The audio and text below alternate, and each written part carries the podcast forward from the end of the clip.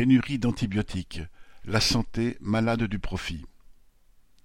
Après le paracétamol, l'antidouleur le plus fréquemment utilisé, c'est l'amoxicilline, l'un des antibiotiques les plus prescrits en France, qui commence à manquer dans les pharmacies.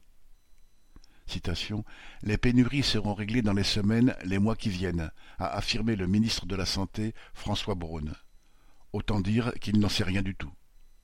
La consommation de l'amoxicilline a fortement augmenté cette année, mais elle ne fait que revenir à son niveau d'avant la période du Covid, pendant laquelle l'isolement sanitaire et la multiplication des gestes barrières avaient diminué la propagation de certaines maladies et donc l'utilisation de cet antibiotique.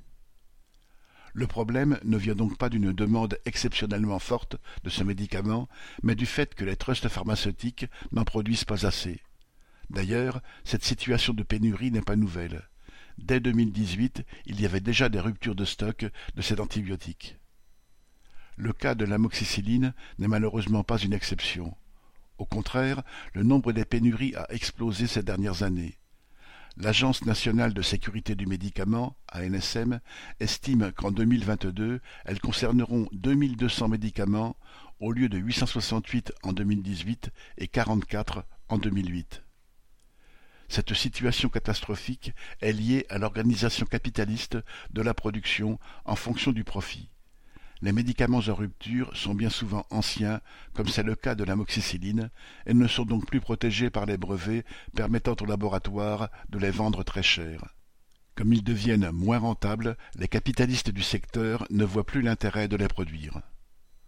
En plus, pour maximiser les profits, les laboratoires ont adopté les mêmes méthodes qui prévalent dans l'ensemble de l'économie capitaliste, produisant un médicament sur un nombre minimum d'usines, parfois même une seule.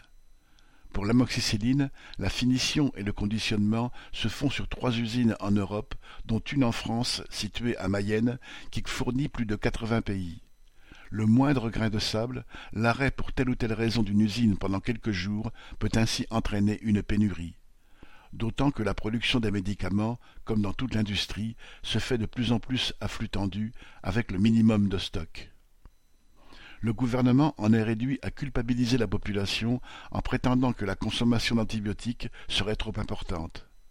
Il cherche ainsi à masquer son impuissance les ruptures de médicaments vont continuer car elles sont la conséquence inévitable d'une société dans laquelle l'industrie pharmaceutique est dominée par la logique du profit pour une poignée d'actionnaires irresponsables.